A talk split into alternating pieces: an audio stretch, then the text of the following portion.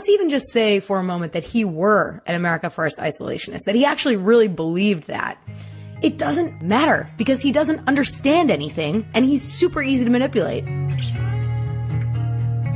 This program is made possible by the members and donors to the show. To support the work we do, get commercial free versions of every episode and occasional members only bonus content, visit the Contribute tab at bestofleft.com. Now, welcome to the award winning Best of the Left podcast with clips today from The David Pakman Show, Politically Reactive, Intercepted, Humorless Queers, and Le Show.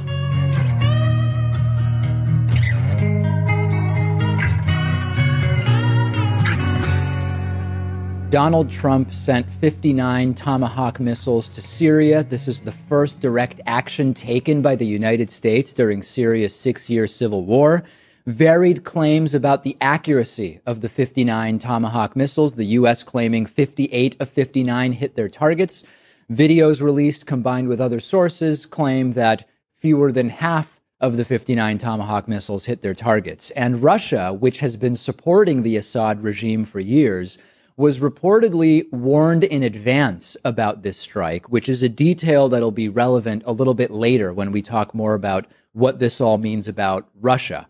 This was reportedly a reaction from Donald Trump to seeing the videos of the civilians, including children, that died as a result of the sarin gas attacks last week, uh, believed to be at the hands of Bashar al Assad and the Syrian regime. What does this tell us about the Trump White House's attitude or philosophy towards Syria and foreign policy? Nothing. This is merely the use of a tactic absent any strategy. Remember that Donald Trump opposed military action in Syria for years. Trump was going to be the president who wouldn't get us into wars, like he said during the debates and the campaign, etc., unlike what supposedly Hillary Clinton was going to do for us. And there's been a ton of discussion about this action by Trump being unconstitutional. And that's true. Trump didn't get approval for Congress, something Trump himself said in 2013 that Obama would need to do in order to take action against Syria. Recall Donald Trump's tweet from August 29th of 2013. What will we get for bombing Syria besides more debt and a possible long term conflict, Obama needs congressional approval. Trump clearly in 2013 understood that a military response would require congressional approval, but he went ahead with military action without congressional approval. And this is an important criticism, Pat, but I think today we should focus on a criticism on the merits of this attack. Right. The constitutionality and whether it was a good idea or not are two separate things, but I think it's clearly unconstitutional. Yes. Uh, the Bush administration after 9 11 signed the authorizations for military force that allows them to fight Al Qaeda. And of course, Obama and Trump interpreted that to extend to ISIS because ISIS is an offshoot of Al Qaeda.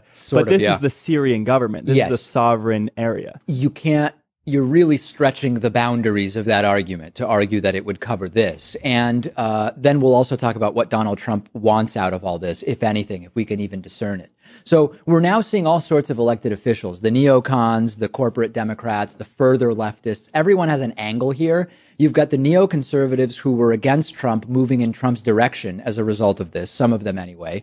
You have libertarians and so-called constitutional conservatives moving against Trump on this. You've got corporate Democrats just confused because some of them want to oppose Trump, Trump, but have kind of wanted to go after Syria for a while now. So they're in a state of disarray, not knowing what they should be saying. The people I'm most sickened by are the, both the Democrats and Republicans and the independents. Party doesn't matter.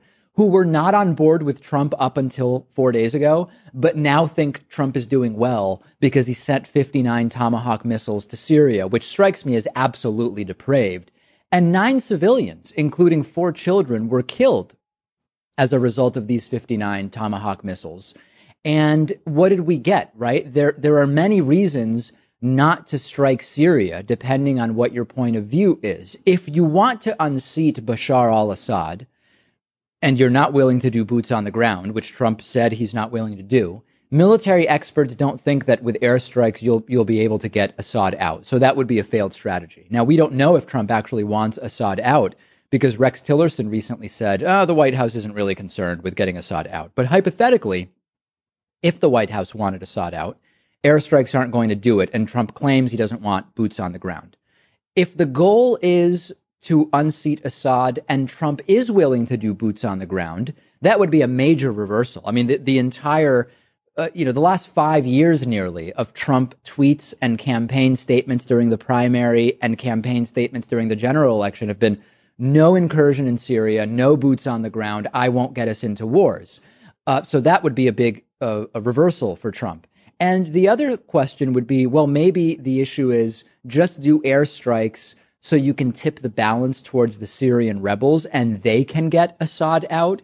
Military experts also believe that that's unlikely to work. And if it did work, the Syrian rebel groups are not one group. You're talking about deeply fractured groups, many of them incredibly radical. So if it worked, which military experts don't believe it would, and you get Assad out by by emboldening the Syrian rebel groups, which of those groups takes over? And do you just create infighting among those groups who are far less diplomatically experienced than Assad? Not to give him any kind of praise. We're talking about a monster here do you really improve anything if you do that? Right, and to get Assad out of power would mean much more than a symbolic attack, and that's yes. what this was, a symbolic attack, because we didn't go after the runway at all, and this base was back up and running by the next day. That's right. Uh, Bashar al-Assad's military was using this base the next day to fly planes. And lastly, whatever happens with the Trump-Russia investigation, Russia has been supportive of the Assad regime for a while. They are, are not particularly happy with this harebrained strike, and it could make them more belligerent, and they might relish the opportunity for escalation, not directly against the U.S., but in the region generally. So in total, we have a strike here of dubious legality, which is just the haphazard use of a tactic with no strategy, and it risks escalation into a major powers conflict. So what I'm getting to is this is likely an optics campaign from the Trump White House, but to make people think what? Remember my story. This is the perfect time for a false flag attack. Not literally a false flag, but pointing out that with Trump's approval rating so low, the most effective way to most quickly bring up his approval rating would be to coalesce the country if the U.S. is attacked or get involved in some kind of military campaign to transmit strength. Days after our story, Noam Chomsky said the exact same thing, by the way. And this more broadly appears to be an appeal to start looking presidential. And again, it's a completely haphazard strategy or tactic, rather. And it's sad to me that it actually works, that some people see someone launching missiles as more presidential rather than an erratic, confused leader. And we know it worked because Gallup has his approval rating now at 40%, which was up from 35, 37 just about a week ago. Yep. He's going to lose some support from the alt right, maybe, who thought he was going to be non interventionalist. Sure. But overall, it's going to improve. And there's more to it. There's more to the double standard. Let's look at some other past tweets from, from uh, Donald Trump. One in which he said, We should stay the hell out of Syria. The rebels are just as bad as the current regime. What will we get for our lives and billions of dollars? Zero also sending out a tweet back in 2013, again to our very foolish leader do not attack Syria. If you do, many very bad things will happen. And from that fight, the U.S. gets nothing. Bottom line anyone who's drawing any major conclusions from this about Donald Trump's foreign policy perspective is misguided. All this tells us is that the White House and Trump are clueless, erratic, and aimless and Donald Trump, you know, there are people who are seeing this and saying, oh, Trump clearly has revisited his foreign policy ideas, and now we're getting a much deeper view into the Trump doctrine on interventionism. But no, wrong. There is no principle or strategy or underlying beliefs that tie together what we're seeing here. It's disjointed confusion, throwing stuff at the wall to see what sticks. Now, if you're not against this type of military action, uh, there's another hypocrisy. The same people who were saying that Trump was going to be a great and methodical leader when it comes to the use of the military, some of those same people are commending Trump for changing his mind over a few hours and impulsively sending 59 missiles on a whim with no broader strategy. That is an, an incredible paradox to me. And then we've got to talk about Russia if you're drawing major conclusions about Trump Russia from this, you're also misguided. We have more news about dozens of meetings that Jared Kushner had with Russians that were not reported. on Jared Kushner's application for a, a, a top secret national security clearance. The fact that Trump did something that seemingly Vladimir Putin wouldn't like is not a big thing when you have so much else on the other side of the ledger. And again, because this is just a random haphazard tactic in the absence of a broader strategy, we can imagine a way in which this benefits both Trump and Putin. I mean, Russia's economy has not been doing well. Corruption scandals, Russian diplomats dying under suspicious circumstances, the crackdowns on dissent, an escalation in Syria, uh, and with the U.S. by proxy, could be good for Donald Trump to both transmit strength and appear to be distant from Putin. And it could be good for Putin as he heads into his next election and wants Russia to be seen as the, the, the, the bold player on the world geopolitical stage. So we cannot deduce anything so far about Trump Russia. And in fact, if we see Russia as relatively quiet about this, and it's not clear that we're going to, it could also be easily assumed that the warning of Russia ahead of time is part of the implicit or explicit statement that no more is going to be done by Trump. Many commenters are saying, oh, this is a distraction or a false flag or whatever. And, and many of them are getting slammed for that you don't have to believe, Pat, in a far ranging conspiracy theory to believe that there could be ulterior motives for what we're seeing here. That is not uh, absurdly conspiratorial in any way. Right, and we don't really know at this point yet if he just acted impulsively and saw the chemical attacks going on in Syria, which yeah. created a visceral reaction to react, which is completely understandable. But sure when you're in a position of power, you have to weigh all the factors there. Or if he's playing some sort of four dimensional chess. Right. He might be playing chess. chess, where four, four dimensions, playing it in time yeah. as well. Why not bring in the fourth dimension? I like it, Pat. But you're, you're also getting at the big hypocrisy here, which is this is what really proves it's a stunt to me. If Donald Trump was worried enough about what was going on there to the innocent kids and civilians that he decided to launch missiles to help people, risking collateral damage and getting collateral damage. Remember, nine people, including four kids, died as a result of these bombings. Why won't Trump allow Syrian refugees to come to the United States? In other words, if not everybody in Syria is a terrorist and some of the people in Syria are worth taking military action over, how could those same people not be worthy of refugee status in the United States? If you support the strike because of the chemical attack by Assad, but you're against allowing the same people you're trying to defend to come to the United States as, re- as, refugees. That's complete and utter hypocrisy. And that is the biggest hypocrisy with what we're seeing in Syria. Last thing. Steve Bannon was removed from the National Security Council. And I said at the time, I don't think this makes a practical difference because before he was on the NSC, he attended that dinner where Donald Trump casually approved the botched Yemen raid. And I believe that Bannon will still be involved in national security decisions a picture was released of Stephen Bannon, sort of on the right top side of this picture, in the Mar-a-Lago Situation Room when this uh, incursion was taking place. This is after Bannon was removed from the National Security Council. So I think we were right on that, Pat, that this doesn't mean Steve Bannon is no longer going to participate in national security decisions. Yeah, and uh, Steve Bannon's the chief strategist, which is by and large a political position. Obviously, Indeed. this move has political implications, but you'd like to think that he's acting on what's in the best interest of the country and, Syria rather than just what's going to get him reelected. Yeah, that's uh, wow. I mean, I know you're sort of saying this is what we would like to imagine, but I mean, we're talking about Breitbart propagandist Stephen Bannon here.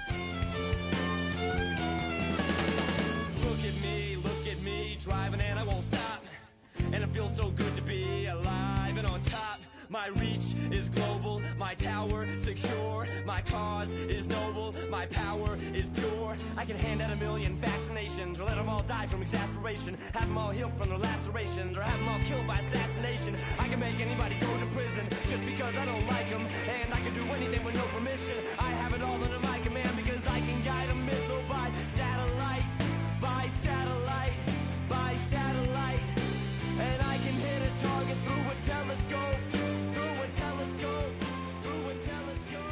So one of the things I feel like I've seen on social media in the last few hours is sort of this this uh, some people are like this is why we shouldn't have had Trump as president and then some people are like are you really saying Hillary wouldn't be doing the same thing? And then some people are like, are you really saying Obama wasn't doing this? What is your thoughts about just the American government in general? Like, do you think that things would be different if President Hillary was in office? How do you, what do you think about what Obama was doing when he was in office? I mean, well, Hillary made it clear that she that her her approach was going to be to increase the militarism. Hold up, wait a minute. I really believe that we should have and still should take out his airfields and prevent him from being able to use them to bomb innocent people and drop sarin gas on them. Yeah, awkward. So that was Lady White Jesus herself, Hillary Clinton, at the Women in the World Summit in New York City on Thursday, April 6th, before the airstrikes. Yikes. Apparently, bombing Syria is bipartisan. Way to go, America!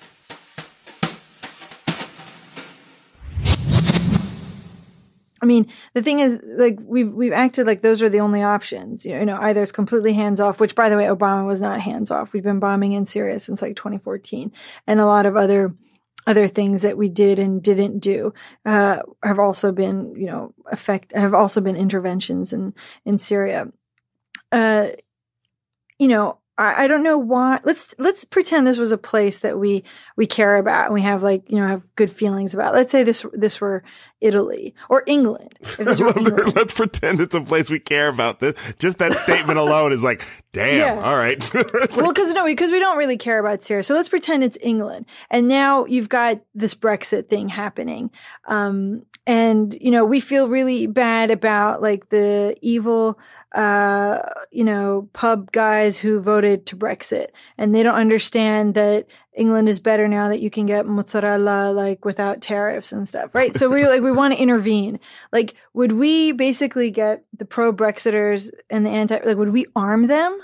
Or would we say, guys, let's come to the table, let's figure out what's going on, let's, you know, bring all the stakeholders in. We do not want this place to fall apart. We do not want you guys shooting each other, and we're not going to send like you know, would we allow other, like, say, uh, let's say, like, uh, the French were like, aha, we're gonna finally send in, like, you know, French jihadists or something. I mean, just like the whole Yeah. thing became insane. These are, you know, so we don't care about Syria. We, we just figured we could throw a lot of weapons at it, uh, and, and something, you know, and just kind of see what happens. That's because the, the, the primary goal that Obama stated was that, you know, the Assad regime fall. And so once that became the goal, uh, in the early days, then we couldn't sort of talk. You know, th- their their principal orientation wasn't like, what do we do that's best for Syrians? And I think that that question. I'm not saying that question doesn't now lead to an answer that that includes that Assad has to be, you know, has to be t- removed. But that's not where the conversation ever started, and it's never the question that's being asked. So like we just keep not making decisions that are best for for the people of Syria. Because why should we? They're not human. I mean, we've this dehumanizing of them as Arabs, as Muslims, as whatever has been happening for for a really long time. It, I think the thing you were saying before also, I think politics gets in the way of, of flexibility. Like in these situations, you have to be willing to adjust depending on what's happened. So you're saying like once Obama says we have to get Assad out of there, there's no other discussions. There's no other way to do it. Yeah. Yeah, and also, well, you know, he we were in negotiations with Iran for how many years for that nuclear deal, and Obama made it clear he wanted that deal. So why not use that leverage? Wasn't willing. I mean, you know, I listen. Would I rather get a beer with Barack than with Donald? Like clearly, but Right. you know, I'm also like I was kind of surprised in the last days of the Obama administration. Like my Facebook feed became a bunch of, you know, just just like you would have thought Obama was the Messiah Mm. you know, and, and Yeah. then we get put into those corners because yes, because something so much like more vulgar is coming. But I don't think we should suspend uh, critical thinking.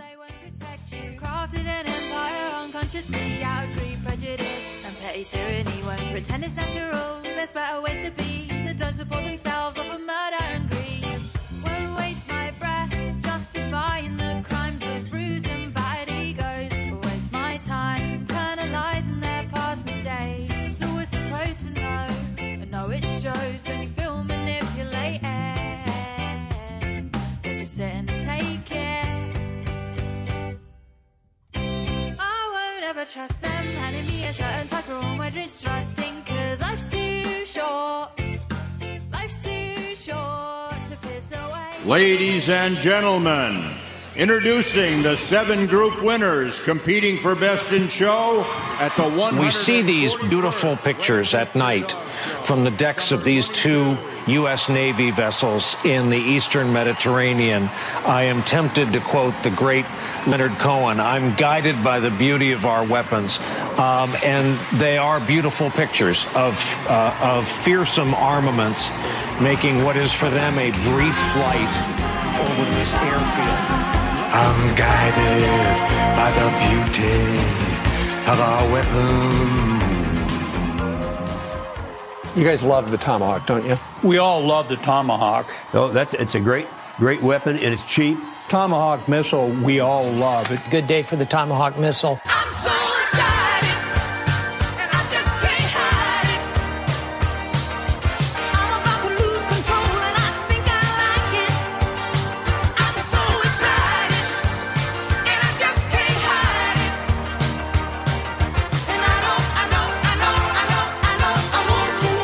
18 feet long, 1,000 pounds of ammunition, two feet wide. We love the Tomahawk. They're a precise weapon, terrific weapon. Plus, it's really easy to drive around. They push a button, boom. And it makes us proud, finally. Brilliant strike. It was, that's remarkable. A restoration of American moral clarity. America is back. The Ronald Reagan like muscle. This is just classic, classic showmanship. It's not even brinkmanship. Yeah, I love it. A very strong move, very presidential. Am I nuts? Or does he, something's wrong with his feet? I don't think I ever find myself saying this on this, but you, I think, I think yeah. you're right. Yeah, he's got two left feet. That is certainly a first. Go uh, get him, pal. Man.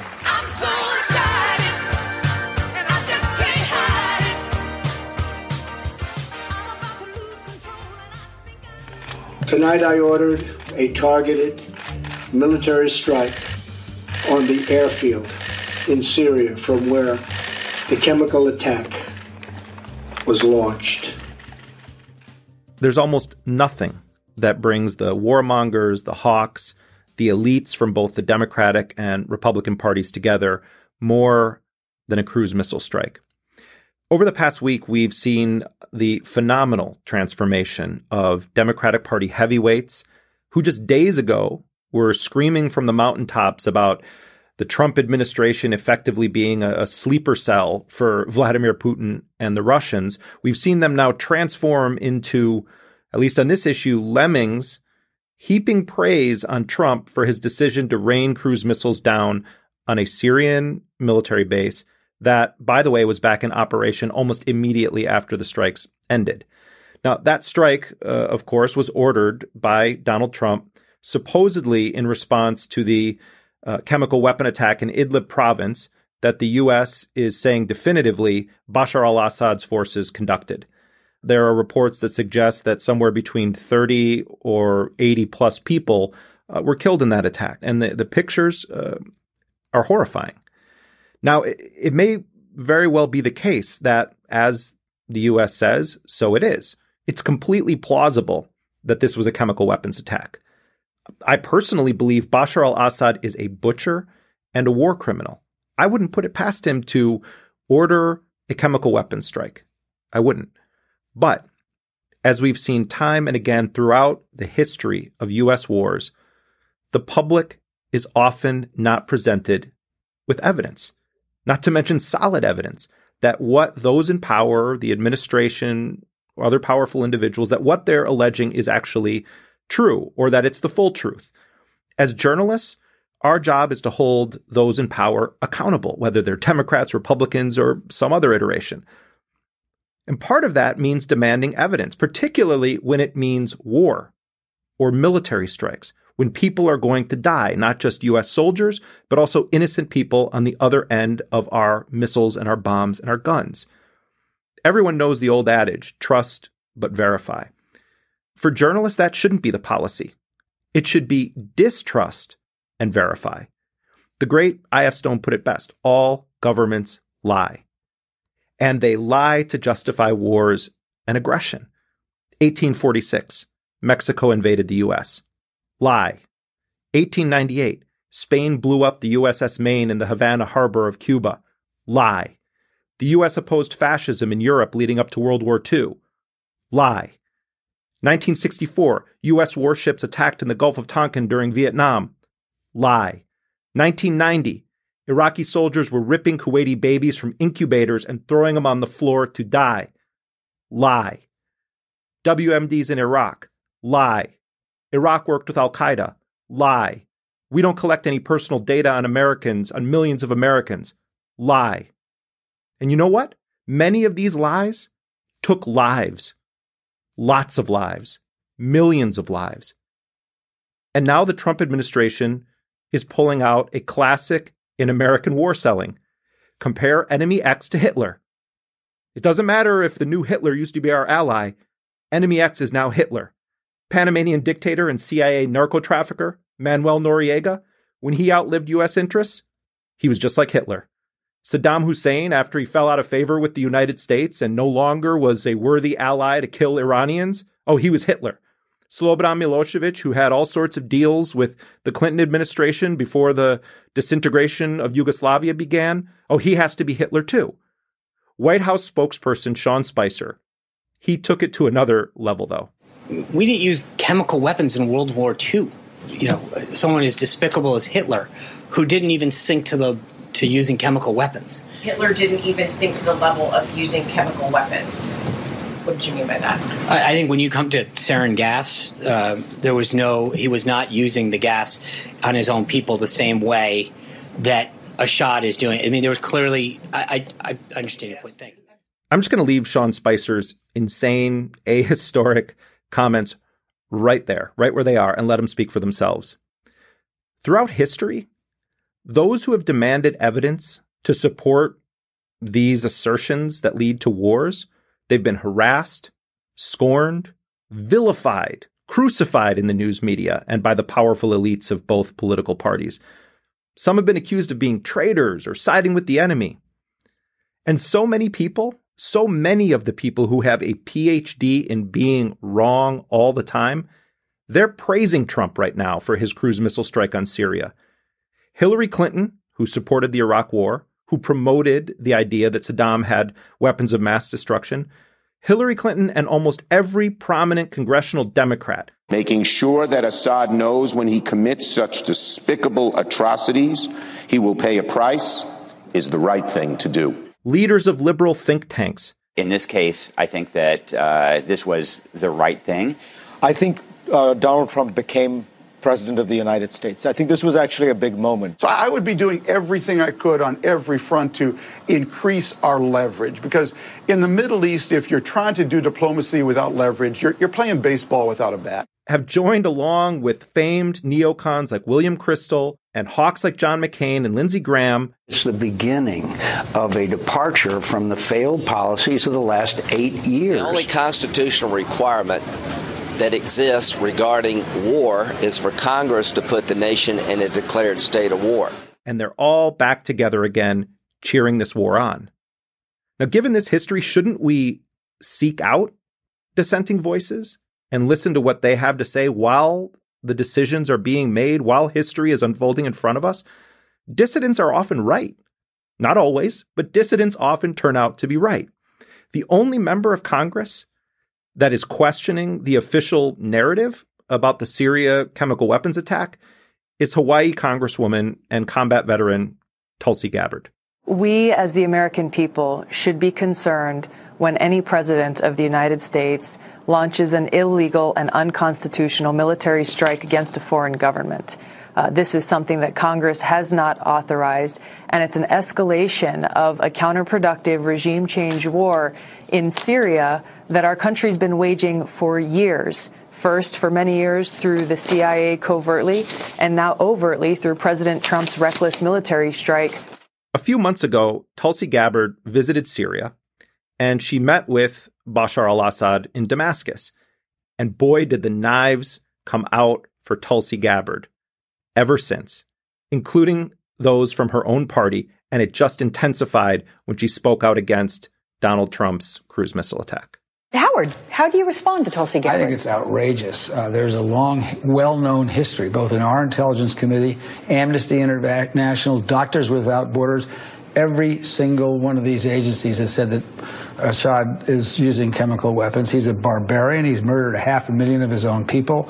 I can't imagine how you could make a statement like that, especially being on the Foreign Relations Committee. I can't imagine what could possibly have been going through her head. So you said that Gabbard should not be in Congress, that this is a disgrace.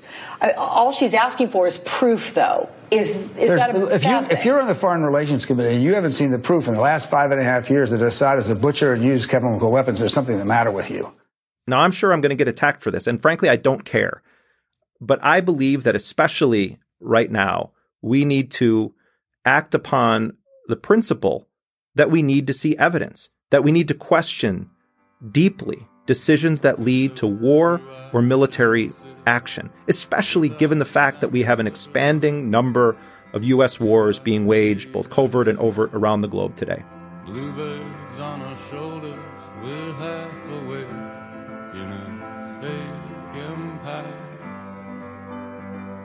We're half awake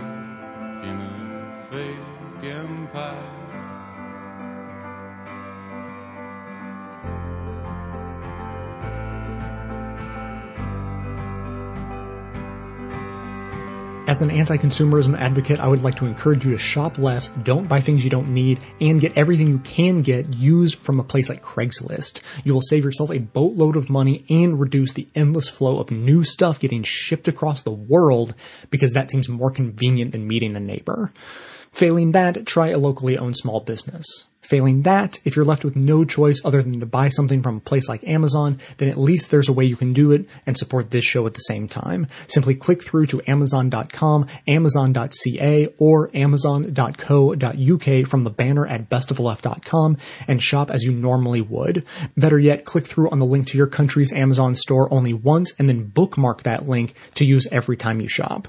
Your shopping experience will be identical to normal. It will cost you nothing extra, but 7 to 8% of the cost of your order in soulless corporate blood money will be siphoned off and used to tremendously support the production of this show. Thanks for doing the right thing, whether that be rejecting consumption altogether, consuming sustainably, or at least consuming in a subversive way.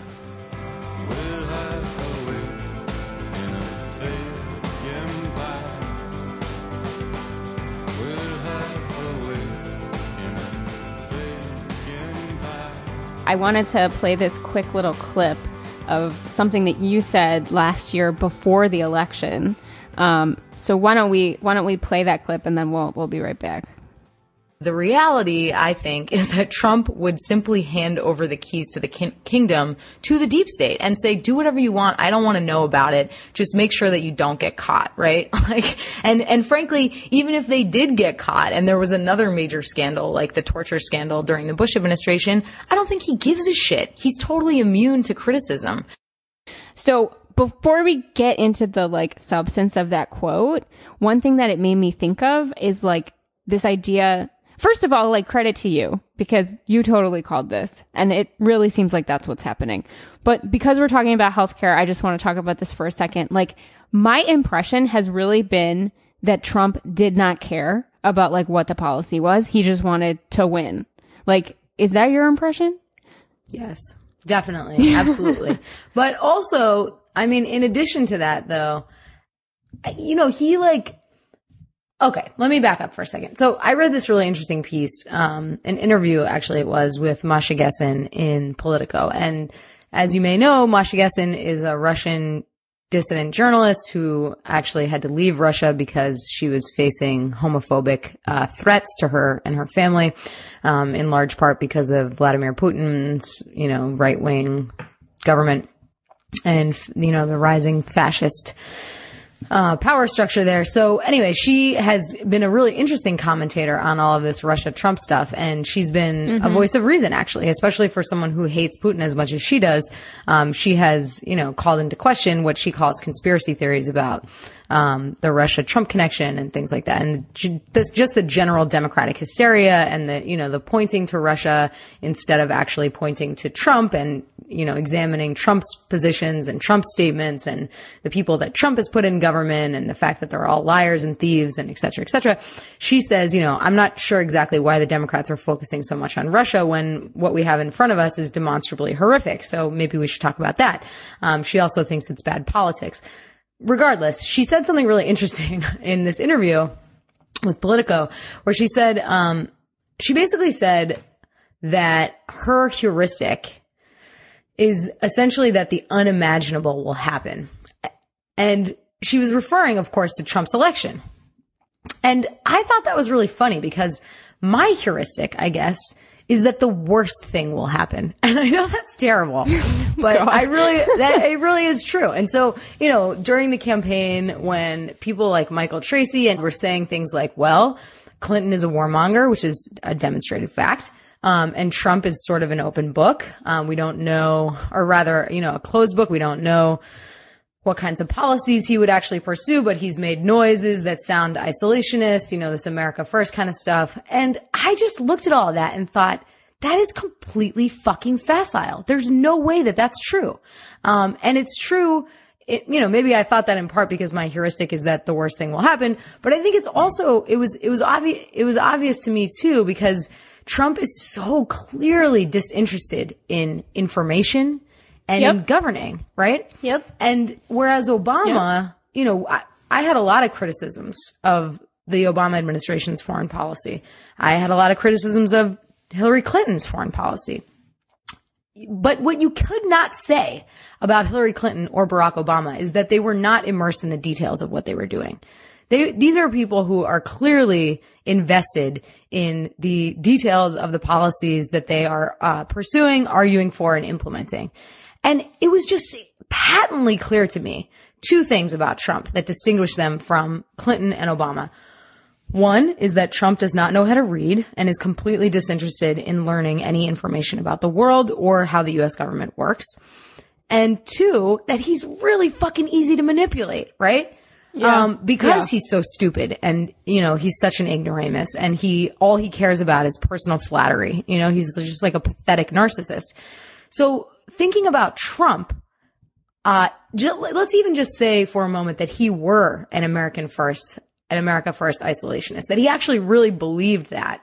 It doesn't fucking matter because he doesn't understand anything and he's super easy to manipulate. So even if that were true, even if it were true that he really didn't want the US engaged in wars abroad, it wouldn't matter because the CIA and the Pentagon are full of really smart people who make it their job to try to convince and manipulate presidents to do what they want to do, um, which is frankly, you know, kill people abroad and do a lot of war. So it just strikes, it struck me as so foolish to imagine that Trump would be able to, um, even enact that sort of isolationist policy. Um, and that is, of course, accepting the premise that that's really what he believed and that it wasn't simply another one of his lies. Um, so yeah, I mean, you know, now we're seeing obviously that that was total bullshit. You know, he's completely disinterested in, uh, in peace or anything resembling peace. Um, you know, there's a New York Times story from, uh, last week that says that, uh, as many as 200 people were killed in a, an airstrike that, um, is believed to be a U.S.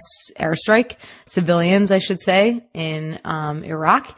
And, you know, there's, there's this remarkable quote in the New York Times story it says, or rather, it's not a quote. This is the story itself. It says, quote, some American military officials had also chafed at what they viewed as long and onerous White House procedures for approving strikes under the Obama administration. Mr. Trump has indicated that he is more inclined to delegate authority for launching strikes to the Pentagon and commanders in the field. End quote. This is so fucking predictable that Trump is not interested. He does not want to know.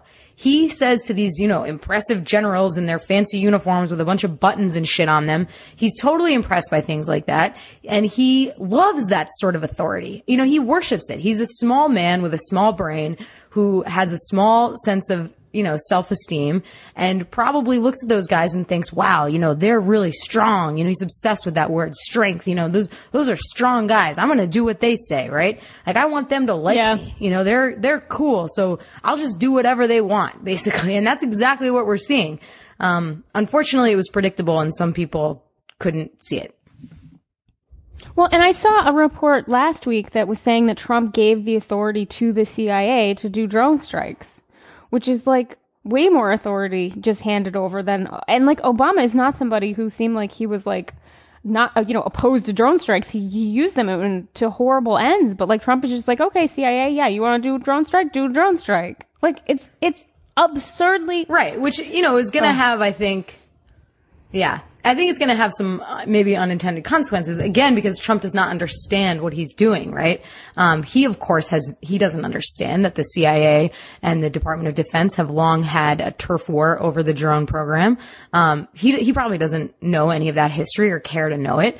Um, and so you know he sort of just flies off the handle. It's like yeah, you're you, you know it's it's sort of like the fa- the way in which he watches Fox News and then makes these insane policy pronouncements on Twitter about what Sean Hannity just said. Like the last person who speaks to him, who seems authoritative um, and mm-hmm. is a Mm-hmm. man, most likely, unless you're Kellyanne Conway, is someone who um, is going to win the moment at least, right? Um, and it's not necessarily winning the day because Trump can, you know, change his opinion in five minutes. If someone else who has like a nicer suit and looks taller and stronger comes in five minutes later and says something more confidently to him, he may very well change his mind.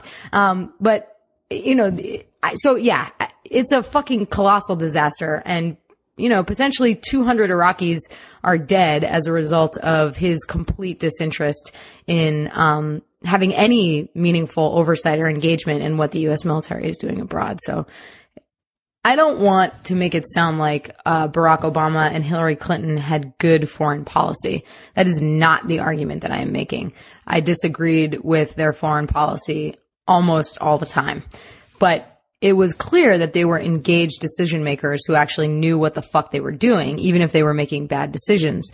Um, Trump is disinterested in governing, period. And so, you know, the notion that he would be involved in, in any real sense in terms of um, implementing strict rules to prevent c- civilian casualties or doing, frankly, anything that military and CIA leaders do not want to do is fucking ludicrous.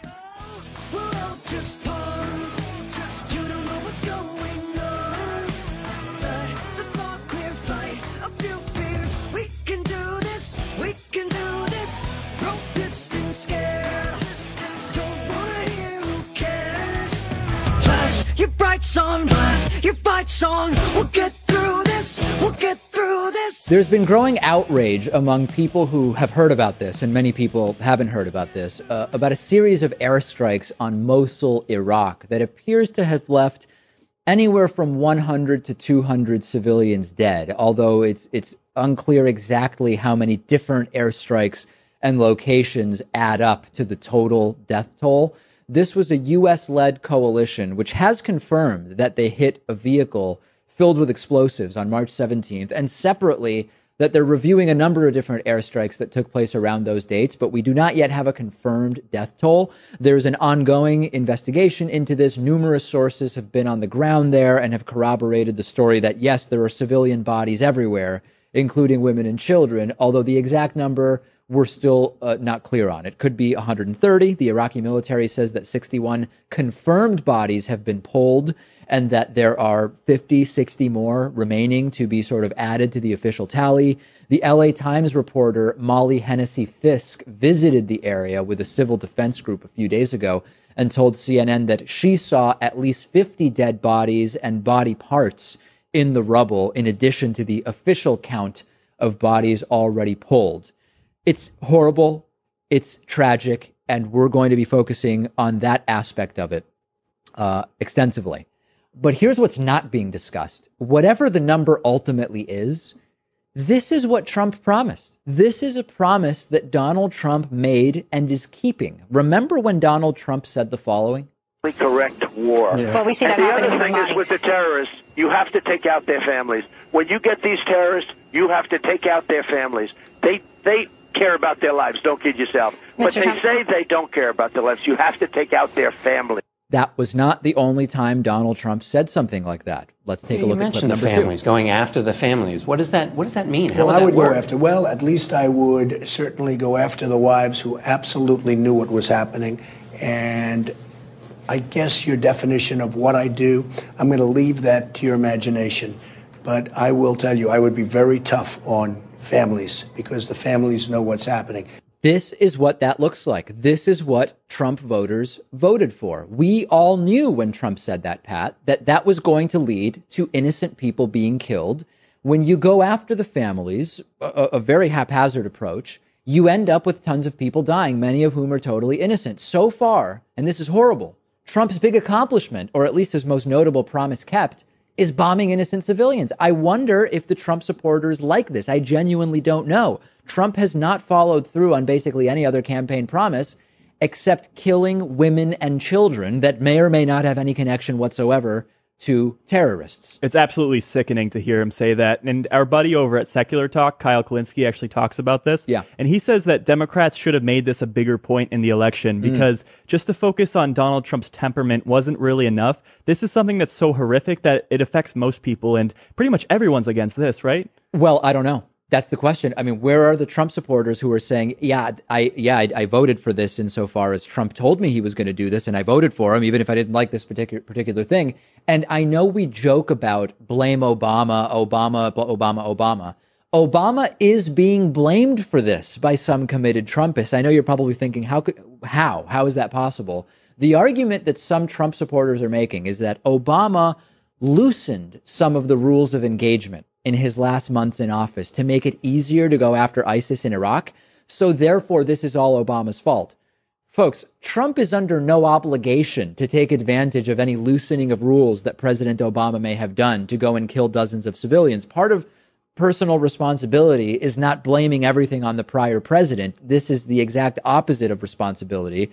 And again, Trump said he would do this, and now he is. And I'm waiting for Trump supporters to denounce it. And we criticized Obama for the drone strikes and the civilian casualties. Absolutely. But the difference is, I think when Obama was informed that civilians may have perished, he would be actually upset about this and demand Right. that we do better. Donald Trump, it seems like that was his goal the whole time. Yeah, uh, I mean, I, I don't know. I don't know how upset Obama was, and we were we were tough on Obama about the drone strikes. So I don't want to minimize that at all. But what we do know is Trump, for example, with that yet the botched Yemen raid, which led to 30 civilian deaths and the death of an American Navy SEAL, he approved that casually over dinner with I think it was Mattis and Jared Kushner or or whatever. Wasn't even bothered to be in the Situation Room for it. So Trump promised this. Here is a campaign promise Trump is keeping that he is going to be bombing innocent civilians, and he is doing it bigly.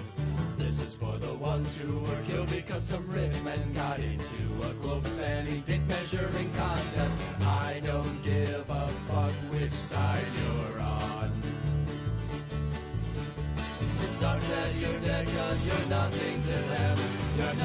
to them. You're nothing to them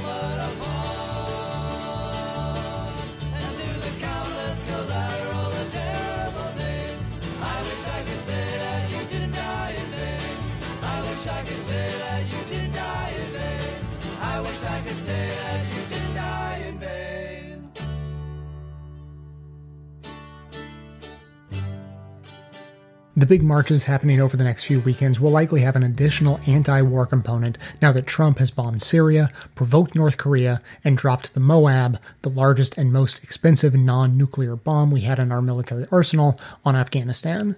We encourage you to get in the streets for those marches, but also organize local actions in your communities in the days in between to voice your rejection of American imperialism and the war economy, and in support of multilateral diplomatic strategies and solutions. Calling Congress to express these opinions is also crucial to making our voices heard. But in addition to rapid response actions, we can work locally and personally in the longer term to create the world we want to live in.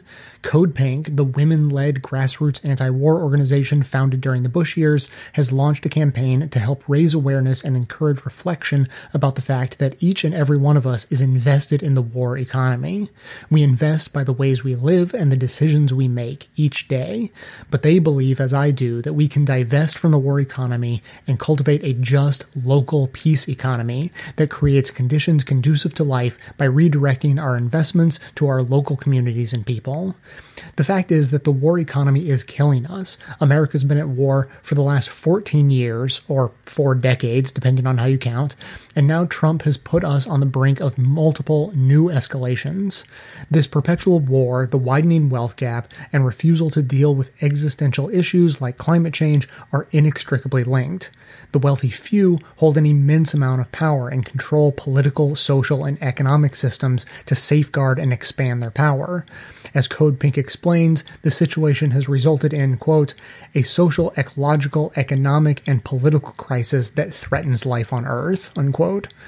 On the local peace economy campaign page on their website, Code Pink writes, quote, even though there is evidence that shows that humans are predisposed to be cooperative and sharing, the war economy survives by creating the experience of scarcity that forces the reliance on greed, selfishness, competition, and a sense that we are separate, unquote. Head over to codepink.org backslash peace economy to read more about the campaign, take the peace economy pledge, and read the next steps to begin growing your peace economy now. The next steps include questions to ask yourself to see where in your life you are not living your values, a list of suggested organizations and causes to engage with that align with the peace economy goals, how and where to invest financially in your local community, and much more. The segment notes include all of the links to this information as well as additional resources, and as always, this and every activism segment we produce is archived and organized under the activism tab at bestofleft.com. So if supporting an economy that promotes peace over war is important to you, be sure to hit the share buttons to spread the word about fighting the war economy by growing the local peace economy via social media so that others in your network can spread the word too. Mr. Rogers once said, quote, We live in a world in which we need to share responsibility. It's easy to say, it's not my child, not my community, not my world, not my problem. Then there are those who see the need to respond. I consider those people my heroes. Unquote. Activism.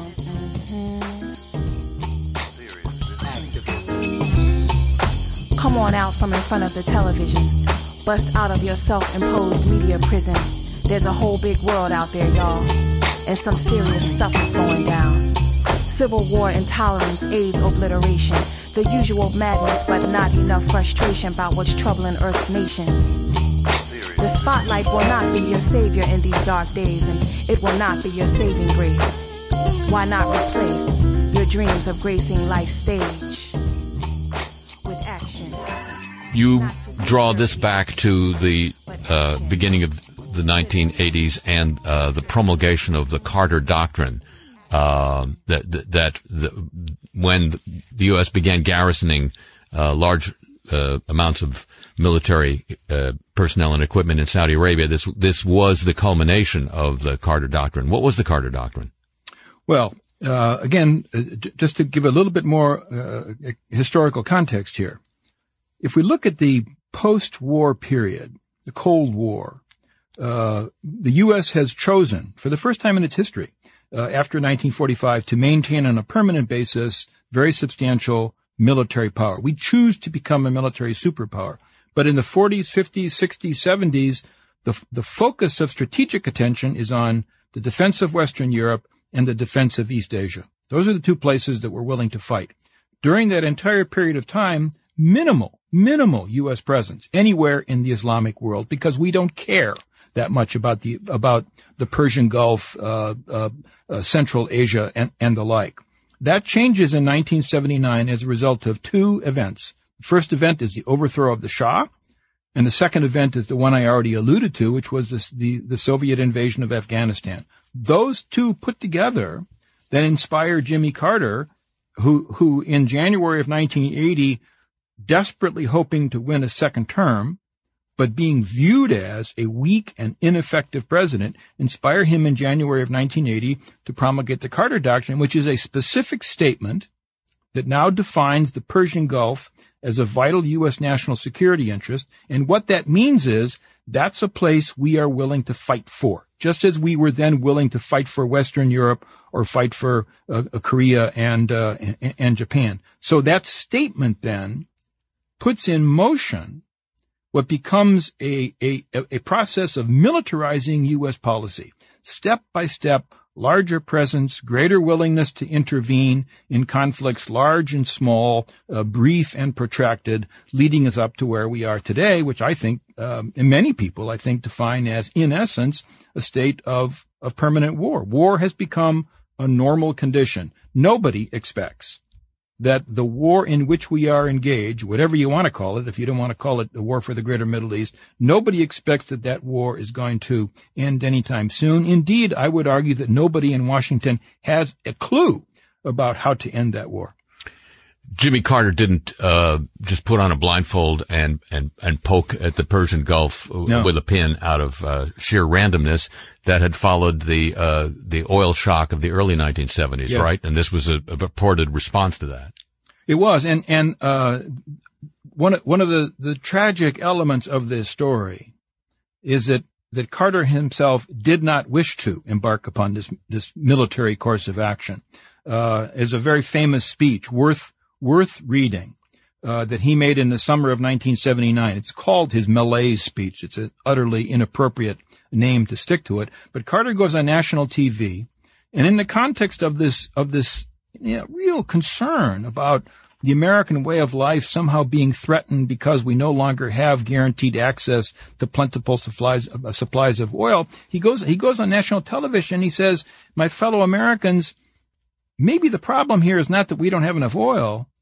Maybe the problem here is that we have bought into what is a false understanding of freedom. We've, we've gone down the wrong path. We've become selfish. We've become materialistic. We have forfeited the values that, in his opinion, uh, initially made America great. And so what, what Carter was saying is, let's take on this challenge of an energy shortage by changing the way we live. Let's opt for virtue rather than for selfishness and materialism. Of course, I mean, that that- this had no, no appeal to the American people. Doesn't even sound good to me now. Well, you're right. You know, here, I got a good idea. I want you to sacrifice. Yeah. And Americans are not, we don't look to our politicians to say, call on us to sacrifice, except in some certain circumstances like World War II. We want the politicians to say, there's going to be more tomorrow. And, and so Carter's attempt to avoid going down this path uh, was derided.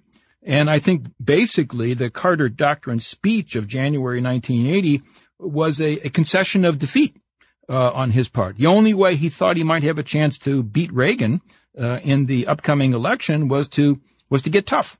Uh, and so, without uh, there's no doubt in my mind that Carter had zero understanding of exactly what was going to evolve over the following decades, but he let loose the dogs of war. Uh, just as a, a historical footnote, uh, the U.S. did have w- one moment when it, it took some interest in the Persian Gulf area prior to then, because uh, the CIA overthrew the democratically elected government of Iran in 1953. Right? Fair enough. Yeah. Fa- fair enough. I mean uh, that that that it, when I, I I overstated the point saying we didn't care. Yeah. We did we didn't care enough to have that be a place that we were going to invest military power in.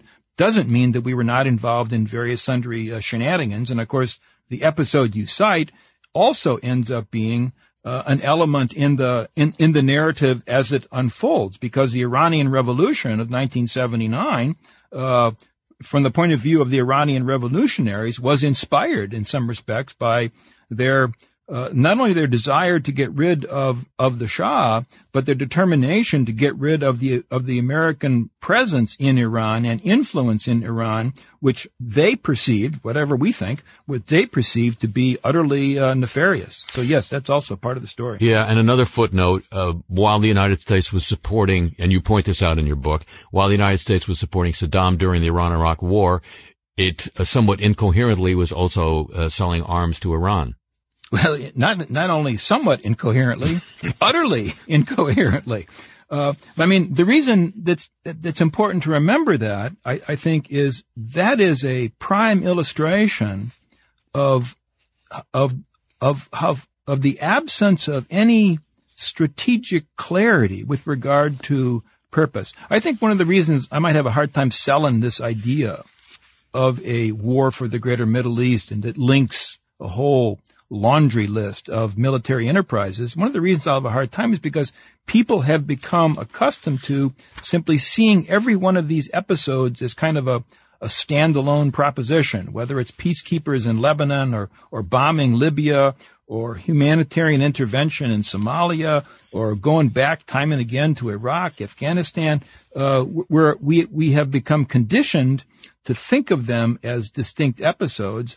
The key argument I'm trying to make in the book is that only when we acknowledge that they are part of a larger enterprise can we then assess the extent of our failure. And when you cite things like the Iran Contra affair, where where where Ronald Reagan is illegally providing weapons to the Iranians who, while they're calling us the great Satan, at the same time that we're supporting Saddam Hussein against Iran, that's a classic illustration of the absence of any clear thinking by the people in Washington. In answer to the question, what the heck were we doing this for, which could be asked about so many of these military ventures that we've been involved in the greater Middle East, uh, we go back to the Carter Doctrine, which was uh, a reaction to the oil embargo. And your analysis is that uh, most of this stuff was, at least in the in the instant, uh, designed to preserve access to the to the oil of the Middle East via the the free passage through the Persian Gulf.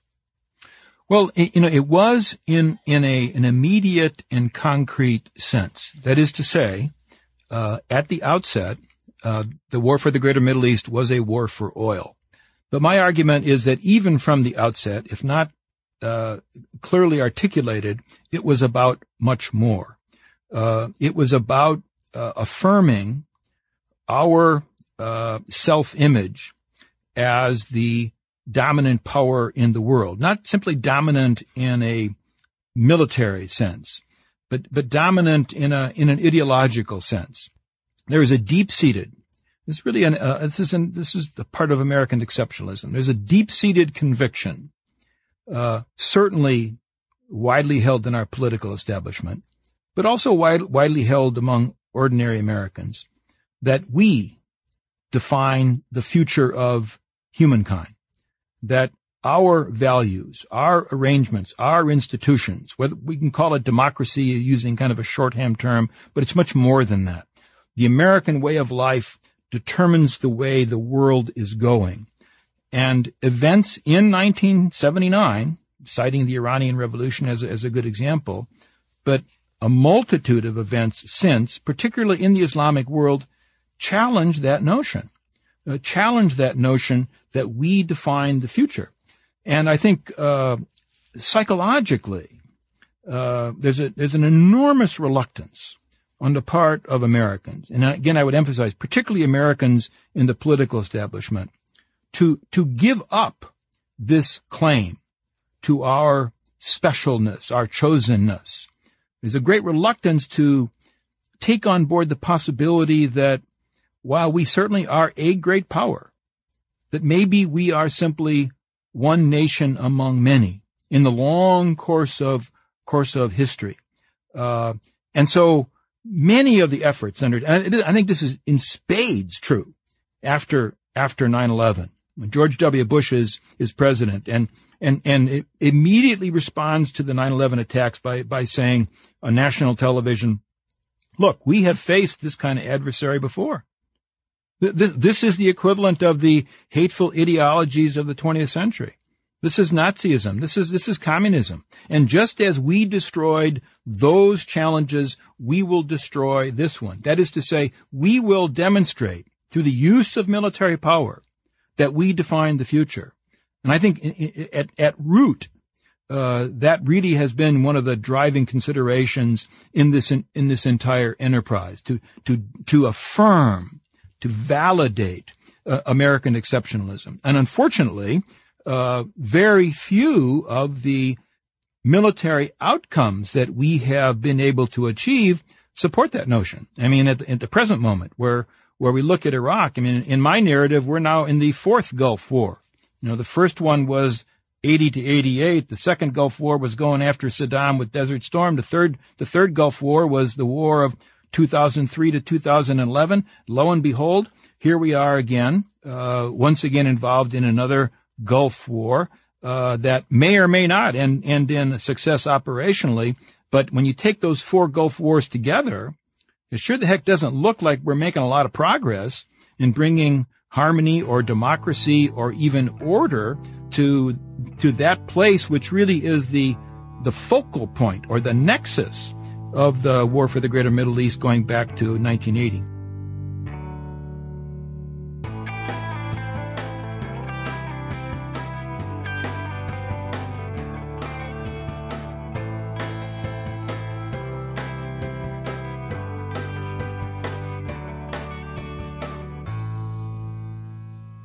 We just heard clips today, starting with David Pakman explaining why bombing Syria was a seriously bad idea.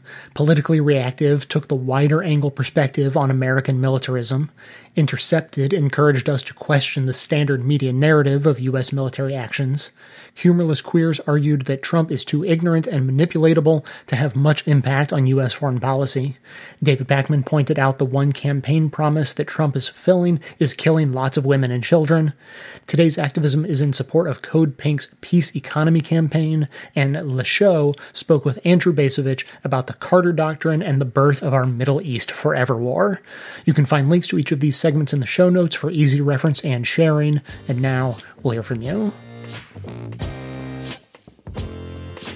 Hi, Jay. This is uh, Tyler from Brunswick, Maine. I'm just calling to say thank, thank you for your most recent podcast uh, concerning disability rights. Uh, I've been a listener to the show for about good eight, nine years, and I think in that time I've never heard a podcast addressing the specific issue of dis- disability rights. So I have cerebral palsy, and I feel like my concerns have never been really addressed in mainstream media, and even some of my go-to places that I go for political consumption, like Young Turks, uh, Jimmy Dore, Ring of Fire, those places. So it was just really nice to hear some pieces addressing some of the things that I feel like that needs to be addressed. Uh, one of the biggest points of the show that I liked was the uh, interview uh, con- concerning uh, the way media handles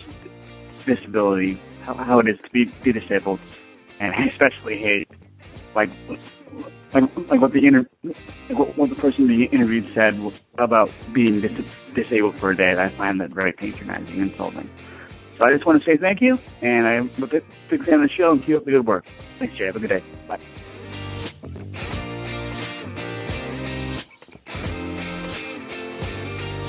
Hey Jay, uh, David Suggs. I'm actually a uh, conservative from lower part of South Carolina. So I listen to your show regularly, and uh, I actually listen to it for to actually trying to understand where the other side's coming from. So it may be unique, you know, me calling in, but I do have a question, and and my main issue is is from a logical standpoint that if you have the main thing for me is is the healthcare thing, and if you have a right to somebody else's labor, if that's what a right means, that seems to be very similar to slavery. I mean, it, it seems like you have a right to somebody else's work, and I, I just don't believe that. And on most of the other issues, to be honest, I'm I'm pretty close to y'all's side. I do believe that women and blacks and and the minority groups should all be equal, and that there should be an effort on the side of government to achieve that. But in terms of you know how how we achieve that, that's that's kind of the issue for me. Um, I'd love your response, and uh, I listen to you both times a week, and uh, I hope to hear from you soon. So thank you for your work. Um, I appreciate how honestly you believe in what you do. I would hope that, that most people on the on the opposite side of me believe the same way. Um, I would never. I won't say never. I, I don't currently believe in in your side, but I would defend to the death your right to say it. But thank you very much.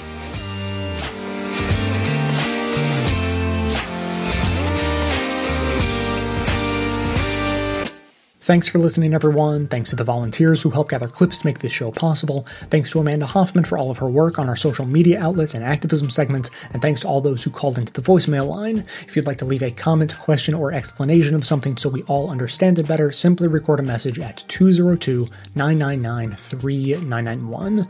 And of course, thanks to David, who we just heard from, and his question. Sort of a nice, slow pitch right over the center of the plate. It's nice to not always have to get into the weeds on something and, and, be able to take a step back and just have a nice introductory political philosophy discussion. So to start off, let me help out David a little bit because he skipped right from healthcare to slavery, and he, I think he skipped a bit in the middle, so he may have lost some of you. I'll try to fill in that gap. My understanding is that the argument he was making had to do with taxation, and there's this libertarian idea that uh, taxation is akin to slavery, and the argument goes, as best as I can follow, like this. You have to work to make money, and the government taxes you on the money you earn. Therefore, the government, because they can force you to pay those taxes under penalty of imprisonment, they, in a certain way, if you squint and tilt your head, own, in giant air quotes, your labor, not you, of course, but your labor. And then they decide to define slavery as the ownership of one's labor. Therefore, the government owns your labor and you are enslaved to the government through taxation. And that they use taxation to pay for a health insurance uh, policy like uh, Medicare for all. And therefore, health insurance is like slavery. Now, I would say that comparing healthcare to slavery is absurd on the face unless you twist yourself into this ridiculous semantic knot. But David, don't get defensive. You didn't come up with that yourself. I know you didn't. So let's just take a minute to question it and think critically about this. And so speaking as humans uh, rather than libertarian robots for a moment, the comparison between healthcare and slavery goes like this. First, think about everything you know about slavery, one person owning another, forcing them to lab- labor, maybe in the fields, maybe somewhere else with no compensation. Uh, they could freely, freely rape that person, freely beat them, could steal their children and sell them also into slavery.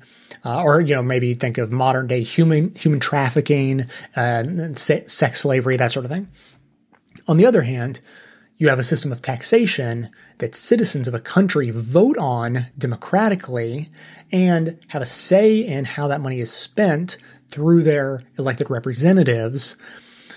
And this is all part of sort of a social contract that ultimately benefits everyone because those dollars pay for the infrastructure that society all depends on. Uh, so, you know, you started by saying you had a question about logic. So, if you're presented with a philosophical principle that manages to conclude that paying taxes or the government running a health insurance system is equatable to slavery, then one should, I would hope, logically conclude that there must be something flawed with that principle it doesn't miss the mark by a little, it misses it by a lot. It's like if you typed in 2 plus 2 into a calculator and it returned 500 as the answer, you wouldn't start to then question whether or not 2 plus 2 was actually 4 like you always thought it was, or if maybe now it's 500 because it says so. No, you would know right away that the calculator was broken. Now, if you want to have a rational conversation about balancing personal freedom with the needs of the common good and how tax policy plays into all of that, well, then that's called America. Once you start saying that taxation is slavery, you're just using intentionally inflammatory propaganda created by rich people to trick non-rich people into hating taxes so much that they'll support massive tax cuts for the rich when they themselves are the ones who will be the most harmed by those tax cuts. It's not a coincidence that a lot of rich people are libertarians. So let's back up. The real ideological divide on health insurance is this. Which do you care about more, outcomes or principles? And I mean that seriously. Think about that question. Do you care about the outcomes of a given policy more or less than you care about that policy adhering to a preconceived set of principles that you have adopted? For me, my political philosophy is two words reduce suffering. So I find things that cause suffering like racism, sexism, ableism, bombing innocent civilians, extreme wealth inequality, lack of affordable healthcare, and so on. Then I look around to see what policies could help reduce the suffering related to those problems. So getting back to healthcare, the only question left is which health insurance system reduces suffering the best?